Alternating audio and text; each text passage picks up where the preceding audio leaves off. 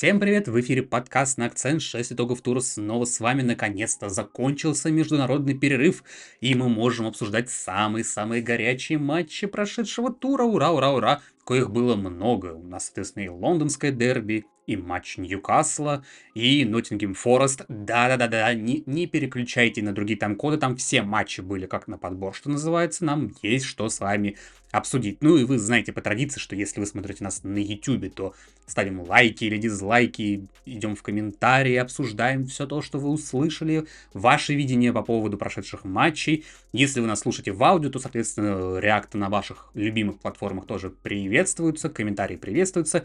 В общем, все, чтобы двигать алгоритмы, чтобы мы в них понемножечку продвигались. Ну а так я предлагаю незамедлительно начинать. Первый итог тура – Крис Вуд, главное дерево Ноттингем Форест. Э, меня, знаете, прежде чем я поговорю о Ноттингеме и о Крисе Вуде, хотелось бы сказать, что меня очень сильно бесит э, те, кто составляют календарь на туры в английской премьер-лиге, потому что поставить кучу матчей на один пятичасовой слот в субботу, это прям какая-то вообще лютая звезда абсолютно. Это самое ужасное, что можно придумать, а если мы посмотрим на следующий тур, там вообще просто полный мрак. Ладно, вернемся в лес. Э, спасибо подписчику нашего телеграм-канала. Он э, навел меня на матч Фореста и Лутона. И если вы его не смотрели, что нормально, абсолютно не осуждаю. А, и если вы хотите себя немного поразвлечь, я рекомендую вам его посмотреть как-нибудь в свободное время. А я расскажу кратко содержание матча, что называется, поскольку если вы просто посмотрите где-нибудь там, не знаю, на матч скоре или там на софа-скор, что там э, э, забил Крис Вуд два мяча с двумя голевыми пасами Ланги и два мяча Лутона в конце игры, оно не раскрывает всей эпичности этого матча. Потому что в первом тайме Ноттингем Форест, э, ну, доминировал, это не сказать ничего. То есть они играли классно, у них было куча моментов. Крис Вуд в одиночку запорол только в первом тайме минимум, по-моему, три момента, а всего за весь матч таковых моментов, ну, я лично насчитал 5, но не удивлюсь, если их было бы и больше. Во втором тайме э, Вуд и Ланга все же смогли сделать свои дубли, все как бы хорошо. Э, Стив Купер начинает выпускать оборонительные замены, сушить игру, но Лутон коварно берет, забивает два мяча, причем делает это, э, пользуясь персональными ошибками защитников Ноттингема, и матч, который должен был закончиться разгромом, в пользу Ноттингем Форест, конечно же, заканчивается в ничью, и Лутон, э, скажем так, делает все, чтобы не повторить исторический рекорд Дерби Каунти. А, не подумайте, я Лутон ни в коем случае не занижаю, потому что они играли хорошо для самих себя, скажем так, но у них моментов было куда меньше. Да и они были на фоне Ноттингема, они были совершенно не такие опасные. А, в этом-то и проблема Ноттингема, знаете, потому что еще в первом тайме они реально могли уходить со счетом 3-0, а то и больше. И даже с учетом двух пропущенных в конце матча, еще раз говорю, они могли сделать разгром совершенно спокойно. Но постольку, поскольку вся атака Ноттингема, она реально направлена на Криса Вуда, то, учитывая, как он провел этот матч, я думаю, можно смело говорить, что Крис Вуд реально главное дерево Ноттингем Форест. Я его не оскорбляю ни в коем случае, как и Ноттингем его болельщиков. Ну, сам характер встречи просто, к сожалению, навеял меня на эту мысль. Но главное помнить, что на любое дерево найдется свой лесоруб, и в этом контексте Лутон, конечно, сыграл свою роль, может быть, не на отлично, но на четверочку, я думаю, точно. Второй итог тура. Эвертон э, способен противостоять сильным соперникам, но персональные ошибки портят абсолютно все. А, честно скажу, Мерсисайдское дерби оказалось не таким захватывающим с точки зрения самой игры, но определенную пищу для размышления оно все-таки дало. И особенно касается игры Эвертон, как раз таки потому, что лично мне визуально ну, не то чтобы прям понравилась игра Ирисок, так нельзя сказать, но э, я ждал просто гораздо более худшей игры. Э, особенно учитывая, что Ливерпуль набрал просто потрясающую форму, грех это отрицать. Статистика, впрочем, со мной не очень согласна, она, ну как не очень, она катастрофически не согласна. Я думаю, есть смысл об этом немного порассуждать. Э, давайте скажем прямо, пожалуй, это была худшая игра Ливерпуля в этом сезоне. Одновременно с этим Эвертон, ну, может быть, за исключением там первых 15-20 минут, оборонялся достаточно хорошо. В том плане, что у Ливерпуля было, ну, не так, чтобы очень много опасных моментов у ворот соперника. А, касаемо первых 15-20 минут, я отмечу, что э, дело в том, что игроки обороны Эвертона поначалу вдвоем, втроем выбрасывались на одного соперника, голяли зоны, и Ливерпуль старался этим пользоваться, потом вроде как этого стало поменьше. А, при этом в атаке у Эвертона были, ну, какие-никакие, но попытки атаковать, плюс они старались высоко встречать Ливерпуль. Ой, а дальше все испортили два игрока Манчестер Юнайтед. Потому что старичок Эшли Янг дважды не справился с лучью, как итог получает две желтые карточки и удаление. И это, пожалуй, ключевой эпизод матча, поскольку это срезало вообще хоть какие-то шансы Эвертона забить гол, э, в том смысле, что там на стандарты, на контратаке рассчитывать уже особо не приходилось. А затем Майкл Кин, старый добрый Майкл Кин, решил выставить шлагбаум на пути мяча, да вот проблемы сделаны-то не той частью тела, которая следовало. Судьи не сразу, но все же дали пенальти, соответственно, Салах гол. В концовке встречи Салах делает дубль контратакой с прекрасной передачей, по-моему, Нуниса, если я ничего не путаю.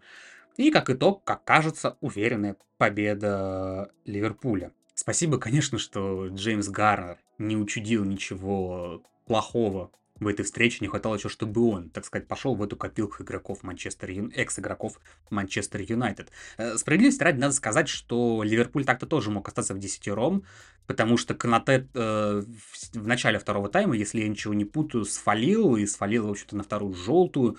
Почему его судья пожалел, я, если честно, не знаю, но Юрген Клоп от греха подальше убрал его с э, поля, в чем, в общем-то, сам и признался после встречи. При этом, опять же, надо не забывать, что если у Ливерпуля игрока удаляют, то команда играет еще сильнее.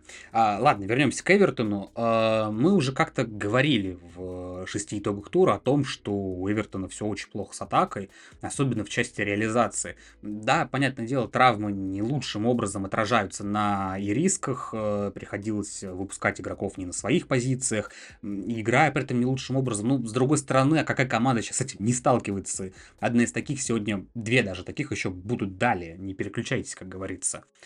Но этот матч показал одну очень важную вещь, как мне кажется, что в принципе при должном подходе и при условии, что соперник будет показывать не лучшую игру, Эвертон способен цепляться за очки. Э, одна проблема – кадры. Только дело тут не только в реализации, а больше в том, что вот эти вот ошибки, которые допускаются в обороне, потому что они э, все попытки, э, так сказать, наладить игру, они просто так вот на корню зарубаются абсолютно. Э, и даже, то есть, если у них все в атаке наладится, все равно это все, ну, прям печаль и боль, скажем прямо.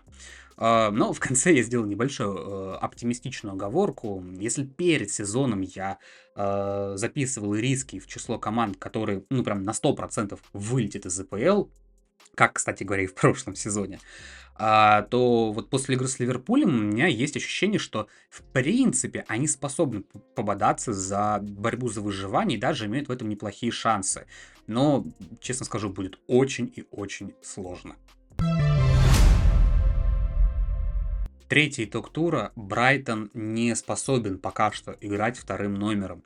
Э, да, против Манчестер Сити в принципе тяжело играть любой команде, но проблема Чаек перед встречей, помимо кадровой, заключалась еще и в том, какую стратегию выбрать на матч.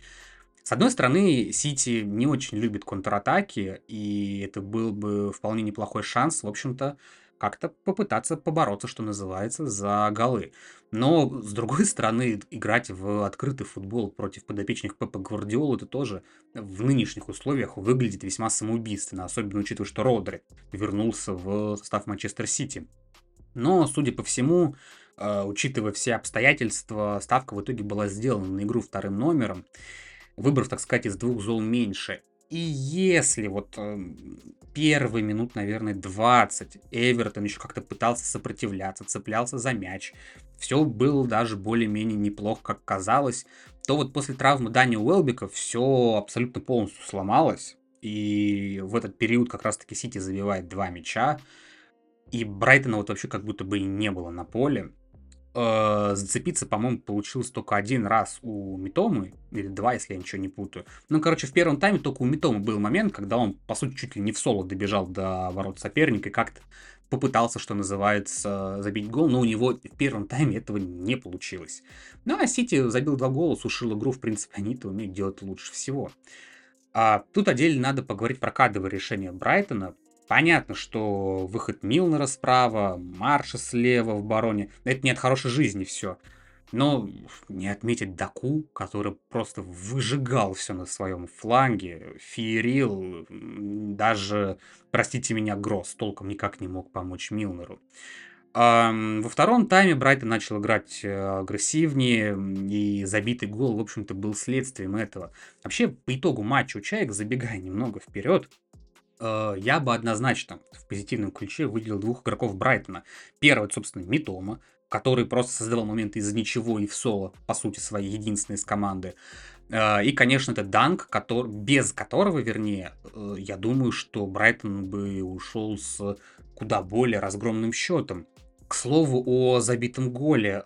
Больше всего, знаете, меня поразило в нем не то, как прошел Митома, не то, что Фати реализовал момент, а то, что оборона Сити очень и очень медленно возвращалась назад, когда Митома полетел в атаку. То есть было ощущение, как будто бы игроки Сити, что называется, вот, вот, вот, вот это вот самоуспокоение, оно дошло до какого-то предела, что ли, я не знаю. И выглядело это очень-очень странно, прямо скажу. А, особенно учитывая, что Митома в тех ситуациях, когда он выходил в атаку, ну уж извините меня за, за это выражение, но он просто всех вертел на всем, чем можно и нельзя, что называется. Главный итог Брайтона, как я уже сказал, что игра вторым номером пока это не их конек. И либо это надо делать как-то, я не знаю, подвижнее, агрессивнее, что ли.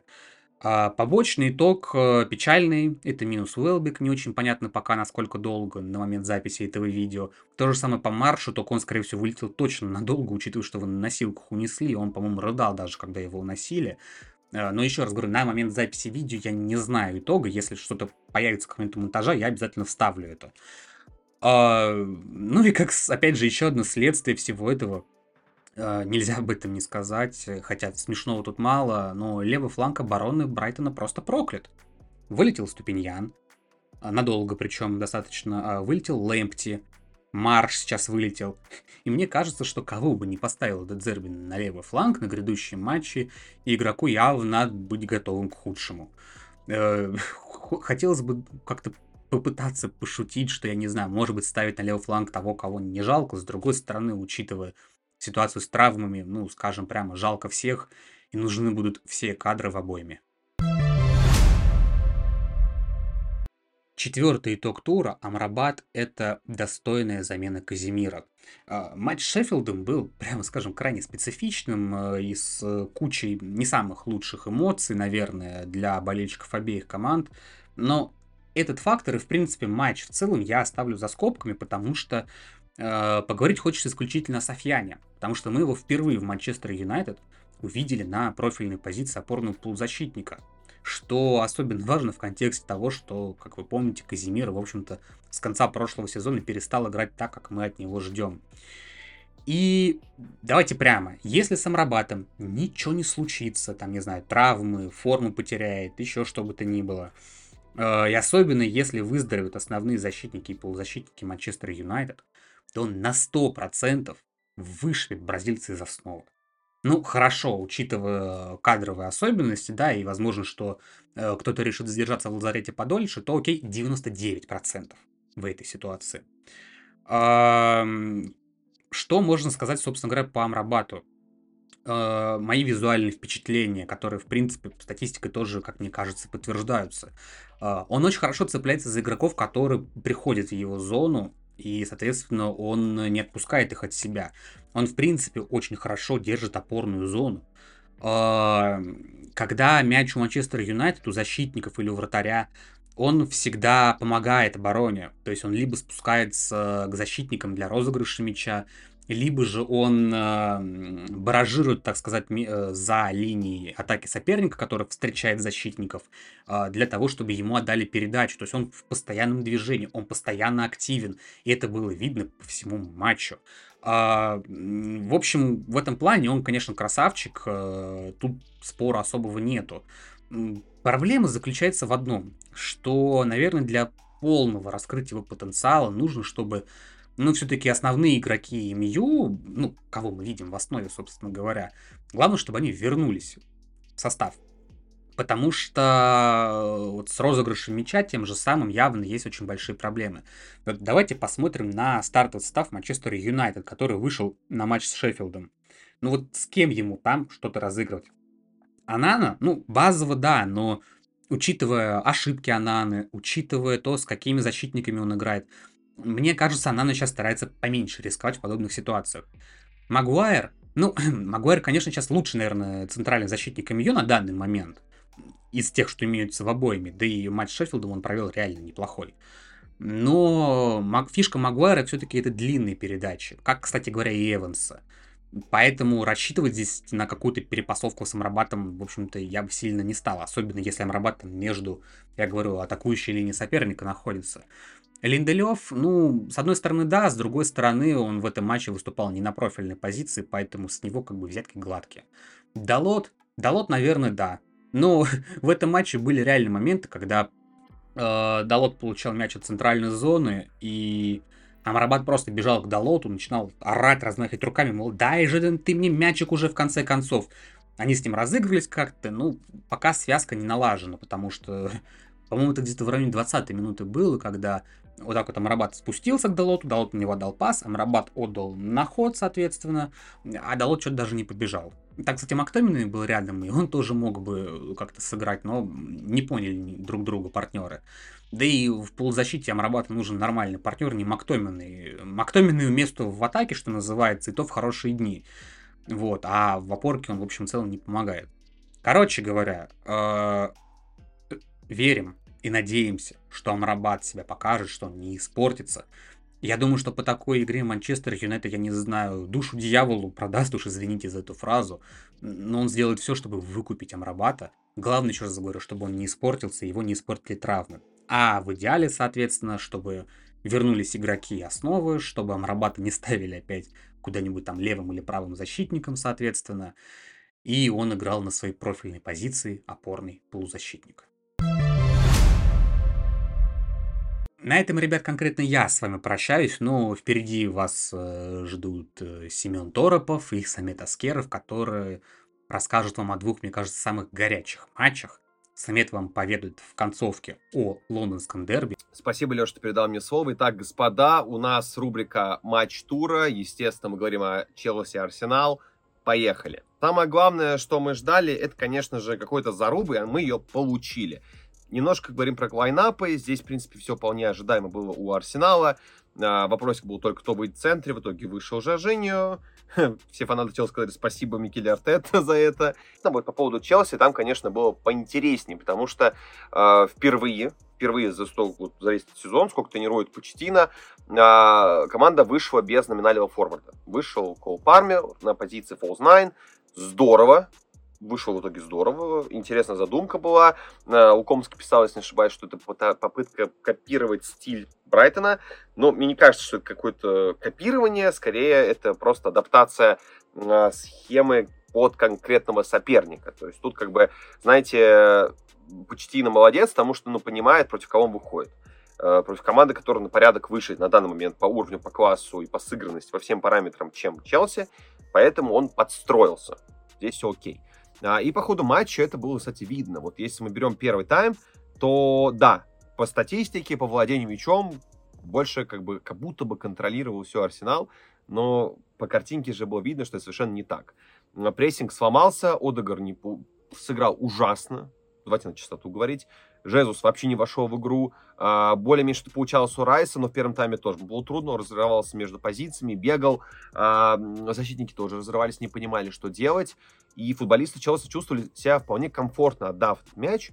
и у них стало много чего получаться. То есть э, в первом тайме у меня вообще ноль вопросов кому-либо с стороны синих. Вообще ноль вопросов. Да, они забили гол с пенальти, причем пенальти был абсолютно по делу. Там ВАР практически ошиблась тем, что не хотели назначать пенальти, только спустя полтора минут назначили. А, банк по делу, 1-0 по делу. Во втором тайме, конечно, вот самое интересное уже произошло. А, потому что, да, Челси, во-первых, забил второй гол, что было еще больше неожиданно, достаточно ранний. Uh, не будем говорить сейчас, это была задумка Мудрика или не была задумкой Мудрика. Uh, правда, где-то посередине, потому что, да, действительно, uh, Рая имеет такой косяк. Имеет такой косяк, что часто выходит Э, слишком далеко от своих ворот. И да, понятное дело, воспользоваться такой ситуацией тоже надо еще научиться. И не каждый раз такое прокатит, мы сами прекрасно понимаем. Э, но что есть, то есть. Мудрик поздравляем с первым голом на Стэнфорд-Бридж. И еще 2-0. И вот после этого началось самое интересное с точки зрения тактики. Потому что э, на мой взгляд, главная ошибка, которую совершил Почетина, и мы за это уже ругали его в этом сезоне, это неправильные замены. Да, понятное дело, что скамейка у тебя намного слабее, чем у Арсенала. Там э, половина людей вообще ни разу в этом сезоне не играла. Э, там всякие Вашингтоны сидят, понятное дело. Но как будто бы опять вышли без понимания, что надо делать. То есть э, он меняет Мудрика, выпускает Джексона. Как потом объясняет на пресс-конференции, выпускает для того, чтобы усилить прессинг.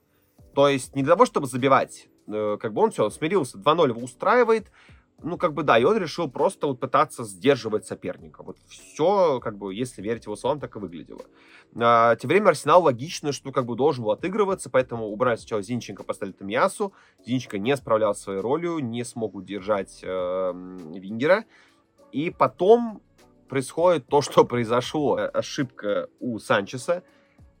Выходит Джеймс, выходит Мадуэки, и для чего эти замены были тоже непонятно. То есть, зачем ты выпускаешь этих людей?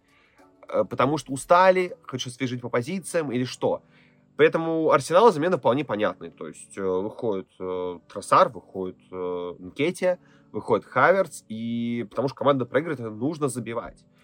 И это дало свои плоды. То есть, как бы, да, конечно, гол был немного курьезный, который забил Декон Райс, и с этим никто даже не спорит, но, конечно, гол Тросара вполне рабочий. Все прекрасно знают про невероятной способности быть лучшим суперсабом в мире в лице бельгийца. И еще 2-2. Причем самое забавное, что, не знаю, заметили вы это ли во время трансляции, как будто бы после 2-2 обе команды смирились. Там самое острое, что было, это, кажется, момент Ункетия. Прям практически сразу после второго гола он мог там 3-2 сделать даже, но не попал по воротам. Как будто команды просто тупо доигрывали. Э, давайте подведем какой-то итог, наверное, э, для обеих команд. Безусловно, для Арсенала это плохой результат. Да, они хотя бы вырвали очко на Стэнфорде, это хорошо. Они ну, сравнялись с очками, не впустили вперед Манчестер Сити. Это достижение, спору нет. Но как будто бы психологически команда смотрелась очень блекло. Очень блекло. С чем это было связано, мне тоже непонятно, учитывая, что исторически, во-первых, а, Челси последние три сезона отвратительно играет против Арсенала, что дома, что на выезде, мы это прекрасно помним, это страшный сон. А, и, во-вторых, Челси именно в этот период тоже исторически плохо выходит после международного перерыва. То есть, ну, вообще все карты складывались против э, лондонского Челси. А в итоге нет, все вышло совершенно наоборот. Э, как бы порадовать здесь только можно, наверное, за кого с э, точки зрения Арсенала. Я даже не знаю, за кого порадоваться. Ну, за Тросар, наверное, и все. Остальным ребятам стоит работать над собой. А вот с точки зрения Челси, да, я похвалю вообще всю команду, даже, даже Санчеса. Да, Санчес запустил плохую ошибку, об этом вкратце говорил почти на пресс-конференции, сказал, что действительно, наверное, стоило играть длинными передачами, а не короткими в этой ситуации, но что есть, то есть. А, он, безусловно, все еще один из лучших голкиперов АПЛ на данный момент. Статистически он там входит в топ-5, если не ошибаюсь, по сейвам и по передачам. Более того, хочется отметить характер, потому что у Челси наступает действительно очень тяжелый календарь, и эта встреча была такой хорошей проверкой. А что может сделать, что Челси не может, что стоит ждать или не стоит ждать. А, и Челси, учитывая какой-то проект, а вы знаете, я делаю постоянно акцент о том, что это проект, и пытаюсь фиксировать эти вот ключевые точки, а, они прогрессируют. Меня это радует, потому что прогресс самое главное, что нужно сейчас в Челси. И я вижу, как некоторые футболисты действительно растут, я вижу, что да, у команды все еще куча проблем. Особенно мы это видели в последнем матче сразу там после стабильно 60-70 минуты. команда проседает, и это то, над чем стоит еще работать Почетина. Замены, да, это вообще больная тема. Не знаю, когда что-то станет лучше. Может, когда все футболисты будут живые, я не знаю, там, Нунку вернется, может быть, когда-нибудь в строй. А, вот, но Впереди, конечно, обеих команд тяжелый календарь, то есть у Челси дальше Брентфорд, потом Сити, Тоттенхэм, а, а как раз-таки у Арсенала дальше выезд к Севилье в рамках Лиги Чемпионов, и потом они возвращаются обратно к себе на родину, и там они играют против Ньюкасла. Интересный календарь, не позавидую я канонирам и их фанатам. Передаю слово Сене, последний итог этого тура. Сеня, расскажи, что там за монстр ожидает э, на следующей неделе Арсенал в виде Ньюкасла. Всем привет, дорогие зрители! Сегодня я вам расскажу, почему четверка АПЛ не ограничится Арсеналом, Манчестер Сити, Ливерпулем и Тоттенхэмом. Вы, наверное, подумаете, конечно, этот красный дебил сейчас будет вам рассказывать о том, какой великий Манчестер Юнайтед, но нет, я вам действительно расскажу про Юнайтед, но про другой.